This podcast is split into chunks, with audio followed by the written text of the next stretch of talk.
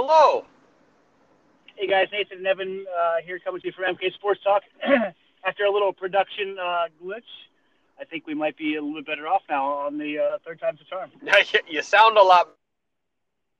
Yeah, it's sometimes it's uh, production is a little skewed in certain areas. and We'll talk to the, producer about that and uh, figure out what's going on and try to get it taken care of from now on. Perfect. So what's up? You were you were talking you were talking Aldon Smith earlier. Yeah, you know what? It's uh, I just saw it come over a little bit ago. I, I really feel bad for Aldon Smith, just for the the aspect of, you know, the guy had a lot going for him in life, and through either you know depression or bipolar or substance abuse dependency or some reason, like he just completely fell off the map. And if you remember, when he uh, came on the scene from Missouri for the 49ers, he had the most sacks through two seasons of anyone, I think, besides Lawrence Taylor or above Lawrence Taylor in NFL history. I mean, that's he was dominant. I remember. There's two game, there's two seasons there where he was just really unstoppable, and then, you know, he had some issues, and so they just played him on third down a little bit. But it's really, I really feel bad for the guy just for the simple fact that you know, there's something going on there. Like I, I don't dismiss his domestic abuse claims or uh, against him but I really feel bad for the guy because something's going on there, and hopefully, you know, being he's probably still, you know, early 20s, mid 20s, a lot of life left, and you really don't want to see that uh, go negative and really impact his entire life for the rest of his life.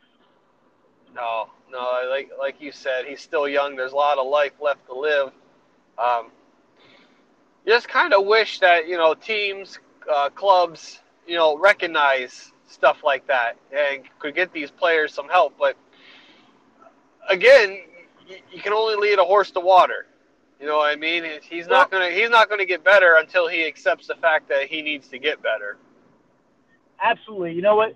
The the NFL has I don't know if you knew this, but the NFL has an open policy where they give they give um what's basically a one eight hundred number to the players and say if you've been drinking you can call this number for a no questions asked, no names dropped kind of ride home for free.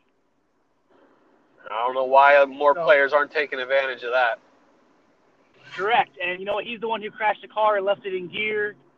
You know, it, one of those type things.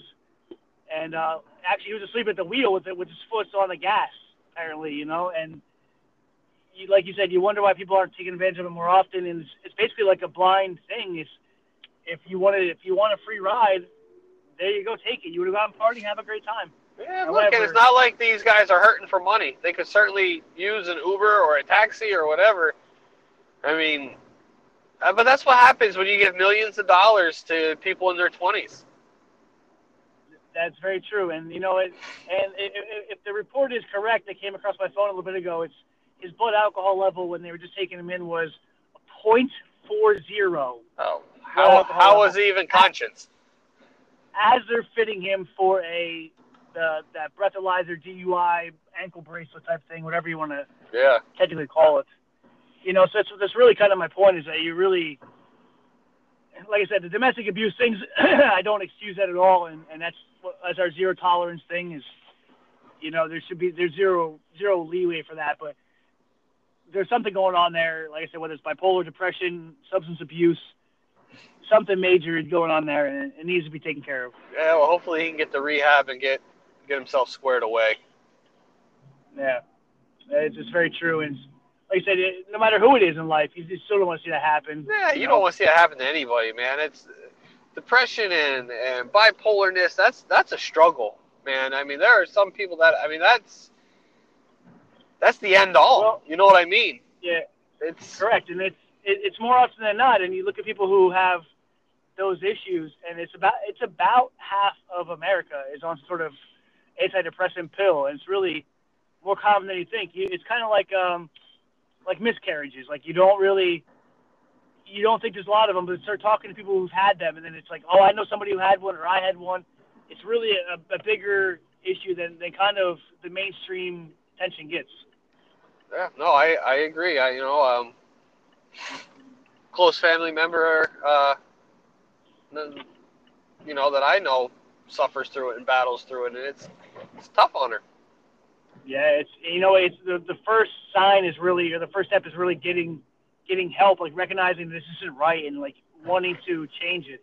You know whether whether it's whether you use uh, an antidepressants, whether you use yoga and meditation, lots of lots of different options. You know whether it's uh, drugs or holistic stuff like the like the yoga meditation stuff. Oh, absolutely, man. I mean, it's you have one life to live, man, and you you have to make it your best. You gotta you have to want to put your best self forward. Um, but people that suffer with this, they don't they don't think they have a best self. You know what I mean? You have to they have to realize that it's worth living. And once you're to that point, you get your help, you're to see your life turn around. I absolutely 100% agree, and it's you, you, you need to realize it or have someone really point it out to you about what's going on. And you know, some of these guys, you think that they they have uh, all this money and they're superstars and they're all this fame and notoriety and stuff, and like they can't have it. But even guys like like Toronto Raptors, you know, shooting guard All Star DeMar DeRozan, he came out and said, "Yeah, it's tough. You know, everyone thinks we're invincible because we can do things like jump 12 and a half feet high and catch alley oops and shoot, you know sink shots from 25 feet in front of 50 50,000 people, but you know it's not always the case. Uh, you never know what goes on behind closed doors. That's it. No Very matter true. how much money you got. Yeah, and you know what? Like I saw, uh, you know, speaking of health-related issues, I saw Rick, you know, Richie Incognito retired yesterday, basically saying his body's shutting down, and his liver and kidneys are shutting down. And that's another thing too is some of these guys go out of their way to, you know, enhance themselves to the point where, yeah, you get a couple more years out of yourself, and you know the millions might be worth it. But, you know, do you want to be 40 and have no kidneys and liver? Like, you know, is it is it worth it at some point? Yeah, exactly, exactly. But I mean, you see it. You see it across in every sport, though. There's always somebody trying to get the edge. You know, is it is it worth it? But yeah, and, and you know what? It's it's easy for us to sit here, you know, as the common, everyday middle class worker, and say, "Oh, it's definitely not worth it. I would never do that." But you know, know that life growing up from age, you know, six or seven years old, told told being told every single day, you're the best person on your on your midget team, high school team, college team. You're an all you're a Pro Bowler, an All Star and realizing that you know you, you spent 12 years playing a pro sport, and now there's an after, and that's where a lot of a lot of athletes have trouble dealing with. Yep. Yeah. No, I I agree with that 100%. Um, percent And I for, I forget who said it, and I I, I want to say it was Jose Canseco. He said, "Would you, for four or five years, rather work for a hundred thousand dollars or a hundred million dollars. All you got to do is yeah. take take the enhancements. That's it. Is that's all it is, man. But it just sounds like sounds a little simple. You know, it sounds like we we could make that choice any day, but it's really not the case. You know, and we've never had we've never had the luxury of playing for a, a twenty million dollar a year contract when you know we're trying to go negotiate whether work will pick up our lunch tab or not. Yeah, right.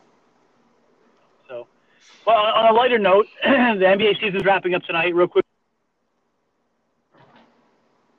oh.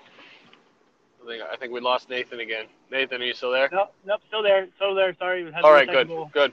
The NBA season's wrapping up again uh, tonight, and uh, a little bit on the line tonight. The Cavaliers uh, are playing for the three seed. The Philadelphia Sixers are who beat them a couple days ago are in the in the three in the three seed and you know can get the three seed in the home court possibly uh, tonight. Oh, so, Sixers just won their 15th straight yesterday. They are they're on a hot streak, and that can go a couple different ways. It's it's good to be hot during the playoffs. Sometimes it's a little a little negative. Sometimes a little dose of reality is always a good thing. Yep, no, I, I agree. I mean, now's the time to peak. You know what I mean? Make a run. I mean, it's magical in Philly. I'm telling you. Things are things are lining up right down there. Yes, they are. And you know what? For the Sixers, they've been down for so long, where they had the whole tanking thing and the the whole uh, trust the process scenario. Is uh, I wouldn't mind making them see see an exciting run there, because they're a young, exciting, fun team. Joel with Ben Simmons down there. Joel Embiid is is a um, he's a social media uh, wonder because he's just he's hilarious. He's a funny guy overall. He's exciting to watch, and seeing them, you know, in the in the playoffs for you know 14, 15, 16 games would be uh, a good time. Yeah, yeah, I'll look forward to it. I'm a I'm a Philly fan, so I will certainly uh, tune into a little basketball. So sounds good. But yeah, other than that, though, you know, the hockey hockey playoffs are tonight.